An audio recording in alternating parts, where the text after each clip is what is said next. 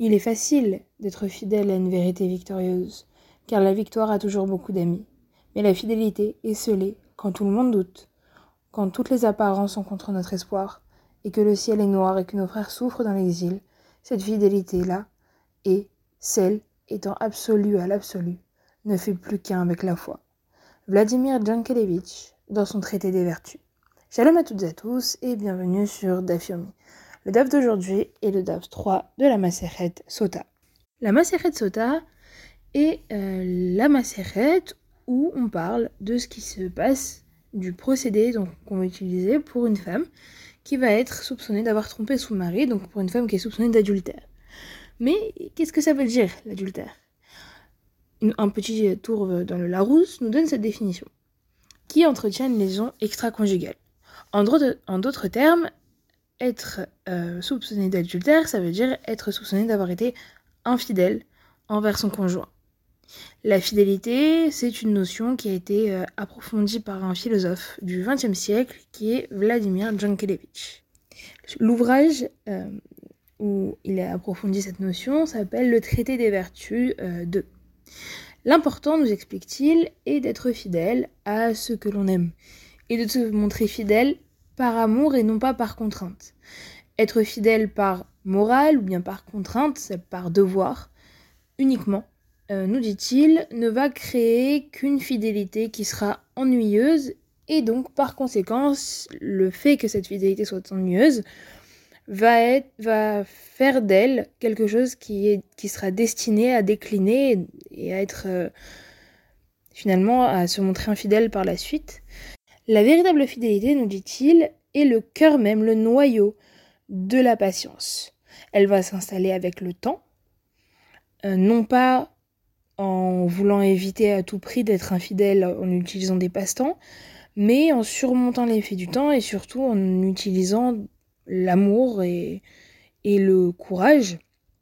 C'est également euh, la fidélité qui va permettre, euh, nous dit-il, de donner un cadre ce cadre concerne la fougue de, l'amour et euh, la passion qui est liée à l'amour, qui, elles, ne sont pas contrôlables sans cette fidélité.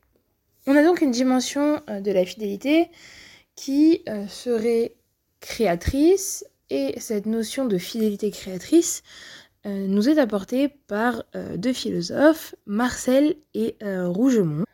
Toutefois, nous dit-il, ce serait plus juste, euh, selon lui, de parler d'une fidélité qui va être dans la construction, une fidélité constructive et euh, non créatrice. En effet, euh, la fidélité ne crée pas l'amour et la grâce qui vont en être à l'origine, qui vont être à l'origine de cette fidélité. Ça va être une vertu donc qui va permettre de la conserver, certes, oui, mais qui ne va pas la créer. Donc, ce serait plus juste, selon Jankelevich, de parler de fidélité constructive. Toutes ces idées, bien sûr, ne sont que des mots et euh, appartiennent au cercle des idées, euh, si je puis dire, abstraites. Les faits étant différents des idées, qu'est-ce qu'il faudrait alors travailler dans le cas où quelqu'un se serait montré infidèle? Alors ça peut être infidèle euh, d'un point de vue amoureux, un conjoint qui a trompé l'autre. Euh, ça peut être infidèle dans le sens euh, familial, amical, quelqu'un de proche qui a, pu euh, nous trahir, on va dire, et par conséquent donc se montrer entre guillemets donc infidèle. Eh bien, il faudrait travailler le pardon et il faudra apprendre à pardonner. Le pardon, c'est une notion qu'il a également, que le philosophe Jankelevich a également euh, approfondi dans un de ses, euh, de ses ouvrages. Il nous dit dans ce livre que le pardon, finalement, existe pour ce qu'il est. Il est sa propre raison d'être. Ce n'est pas le pardon la cause qui amène au pardon. Le pardon existe pour lui-même et il, a, euh, il, est, il est sa propre raison d'être. De plus, euh, contrairement à la justice, qui, une fois qu'elle a été donnée, on n'est plus réellement évoquée, on rend le jugement une fois, entre guillemets, et c'est terminé. Euh, le pardon, lui, va exiger, va demander beaucoup plus d'efforts. Il va demander un effort qui va être constant de chaque instant, et donc par conséquent beaucoup plus difficile à accorder que la justice. Par ailleurs, le pardon est aussi euh, surnaturel que la justice n'est rationnelle. Et enfin, toujours selon Jankelevich, la pureté du cœur, c'est l'expression de Jankelevich, la pureté du cœur, ne compte pas dans la justice. Elle n'a elle n'est pas prise en compte par la justice, car la justice ne va prendre euh, en compte que le résultat, en fait. Et le pardon, lui, va concerner le cœur. Dans son livre sur la spiritualité, Rav euh, Avraham Tversky explique que pardonner n'est pas autre chose finalement que appliquer le principe tu aimeras ton prochain comme toi-même. Euh, en effet, nous explique-t-il, si nous offensions quelqu'un, ben, forcément, nous aimerions être pardonnés. Cela tombe sous le sens. Par conséquent, si quelqu'un nous offense, il faut le pardonner. Mais avant d'arriver au pardon, il faut euh, être sûr, on va dire, que quelqu'un nous a bien offensé. Revenons donc au cas de la Maseret Sota. La Mishnah du DAF 2a euh, disait ceci. Pour l'homme qui va euh, donner un avertissement à sa femme de ne pas s'isoler avec euh, un homme particulier, Rabbi Eliezer nous disait que il devait donner cet avertissement envers sa femme en présence de deux témoins pour que l'avertissement finalement soit euh, recevable, soit effectif.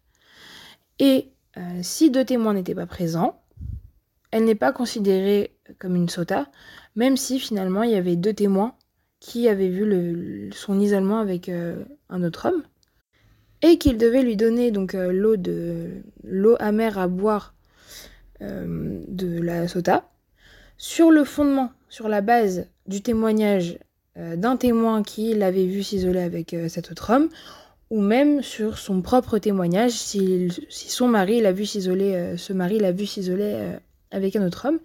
Et on avait l'opinion de Rabbi Yoshua, donc qui disait que non seulement il lui donnait un avertissement sur la base de deux témoins, donc il fallait deux témoins pour que cet avertissement soit effectif, et en plus de ça, l'eau amère à boire, il devait lui donner sur le fondement, sur la base du témoignage de euh, deux témoins aussi.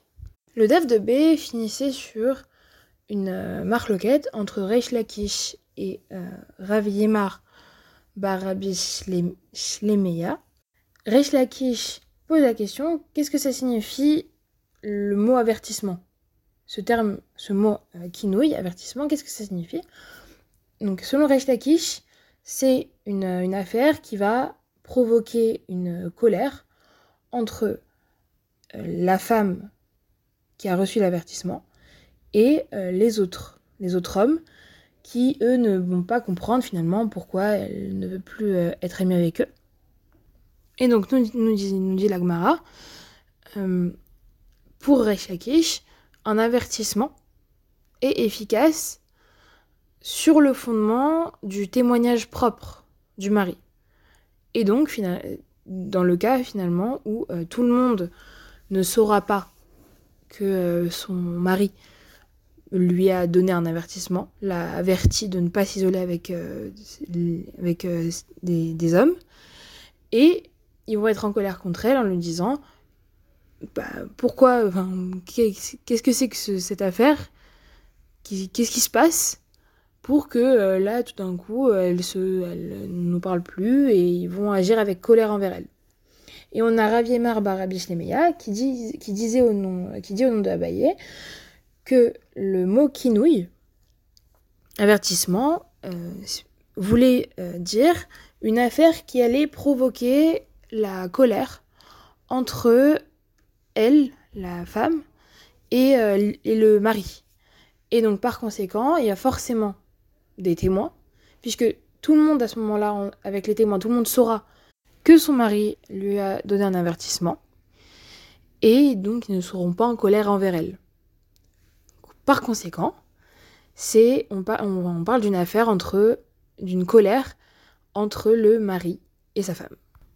Le DAF 3, euh, dans la Moud donc, continue avec euh, cette marque loquette en disant que à la fois Reish Lakish et Rav Yemar Bar euh, tiennent finalement que pour eux, c'est interdit de donner un avertissement, puisque tous les deux euh, sont de l'avis que le mot quinouille est relié à de la colère, il désigne la colère, et comme la colère c'est un trait qui est négatif, eh bien, par conséquent, c'est interdit d'émettre un avertissement.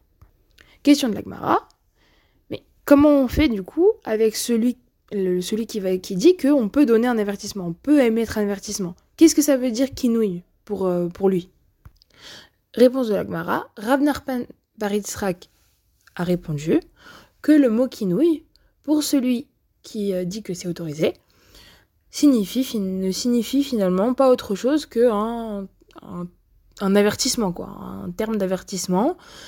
Un peu plus bas, on a euh, l'école de Rabbi Ishmael, un enseignement de l'école de Rabbi Ishmael qui est un homme émet un avertissement à sa femme seulement si un esprit est entré en lui, euh, comme il est dit, et l'esprit de jalousie est entré en lui et il a averti sa femme. L'Agmara demande alors bah, de quel esprit est-ce que Rabbi Ishmael parle-t-il ici? Les Rabbanan, dans un premier temps, parlent d'un esprit d'impureté. Pourquoi? Parce qu'on ne doit pas lancer un avertissement à sa femme. Et on a Ravashi de l'autre côté qui dit non, c'est un esprit de pureté. Pourquoi? Puisque le fait d'émettre un avertissement, le fait d'avertir quelqu'un, montre que le mari ne va pas tolérer de comportement de promiscuité quelconque. Et à ce sujet, l'Agmara euh, dit ensuite que c'est mieux, finalement, de raisonner comme celui qui dit que euh, Rabbi Ishmael parle d'un esprit de pureté. En effet, nous dit l'Agmara, on a une braïta donc de Rabbi Ishmael sur euh, et il avertit sa femme en, en disant que c'était un avertissement qui était optionnel et que donc par conséquent il n'est ni encouragé ni interdit d'émettre euh, que lui émette un avertissement. Ça c'est ce que dit Rabbi Ishmael. De l'autre côté, Rabbi Akiva lui dit non, cet, avertissement il est obligatoire. Pourquoi? Puisque celui qui va voir euh, sa femme se comporter de façon inappropriée euh, avec un autre homme est obligé de l'avertir. Mais alors, quelle est leur raison? Pourquoi Rabbi Ishmael nous dit que c'est optionnel et pourquoi Rabbi Akiva nous dit que finalement c'est euh, obligatoire? Tout d'abord pour Rabbi Ishmael, quelle est la raison de Rabbi Ishmael? Alors, la Gemara nous dit qu'il se tient à, euh, ce, que, ce que dit Antana, donc qui est Rabbi Eliezer Ben Yaakov, qui dit que au sujet donc de, du verset tu ne haïras pas ton frère dans ton cœur, on pourrait penser que l'interdiction de ne pas haïr va également s'appliquer dans un cas où un mari voit sa femme euh, se comporter de façon incorrecte avec un autre homme, et que du coup ce verset ben, lui donnerait une, sorte d'instruction au mari pour éviter les conflits et, les disputes. Et donc, euh, conséquence, le verset va dire ensuite, et l'esprit euh, de jalousie vint sur lui, et il avertit sa femme, ce qui nous enseigne que c'est permis de lancer un avertissement euh, à sa femme dans ce cas-ci, mais que ce n'est pas forcément obligatoire. Mais du coup, question de l'Agmara et Rabbi Akiva. D'où est-ce qu'il nous dit que c'est obligatoire? L'Agmara euh, rapporte un autre verset, qui est un, autre avertissement qui est écrit dans le même verset, qui est donc, Et l'esprit de jalousie est venu sur lui, il a averti sa, femme, et elle s'est souillée. Ou si l'esprit de jalousie est venu sur lui et il, et il a averti sa femme, et elle ne s'est pas souillée. Donc, si la première moitié du verset ben, enseigne que c'est permis finalement, qu'on peut euh, que le mari peut émettre un avertissement, c'est une possibilité. Eh bien, la seconde partie du verset montre qu'en fait, non seulement c'est permis, mais en plus c'est obligatoire. C'est donc la répétition, euh, elle ne s'est pas souillée, qui, euh, qui fait dire à Rabbi Akiva finalement que oui, c'est obligatoire. Que l'avertissement non seulement est permis, mais en plus il est obligatoire. En conclusion, euh, nous avons vu donc dans, dans ce DAF que tant selon Resh Lakish que euh, Rav Yamar bar euh, Shlemeya, c'est interdit de donner un avertissement, de, pour un homme d'avertir euh, sa, femme quand il, il la voit euh, se conduire de façon incorrecte, on va dire, avec un autre homme, puisque tous les deux pensent que le mot quinouille désigne finalement la colère, c'est la colère, et que comme provoquer, comme la colère est un trait, c'est quelque chose qui est négatif, c'est un trait de caractère qui est négatif, euh, alors c'est interdit d'émettre un, quelconque avertissement. Pour celui qui euh, dit que c'est permis d'émettre un avertissement, le, le quinouille ici, l'avertissement, c'est juste un, un avertissement euh, quelconque, on va dire. Et euh, au sujet de, euh, de l'enseignement de Rabbi Ishmael, de l'école de Rabbi Ishmael, donc un avertissement, un homme émet un avertissement à sa femme seulement si un esprit est entré en lui. On a vu qu'il y a Rabbi Ishmael, on a les rabbanim qui parlent d'un esprit d'impureté, que on parle ici d'un esprit impureté, d'impureté qui est entré euh, en, l'homme. Et on a Ravashi qui parle d'un esprit de pureté. Et donc on a vu que donc euh, pense que c'est mieux euh, de parler d'esprit de pureté. Et à ce sujet, donc euh, sur cet esprit de pureté, on a Rabbi Ishmael qui pense que l'avertissement est optionnel et Rabbi Akiva donc qui pense que l'avertissement est obligatoire. Merci d'avoir écouté et Shavuot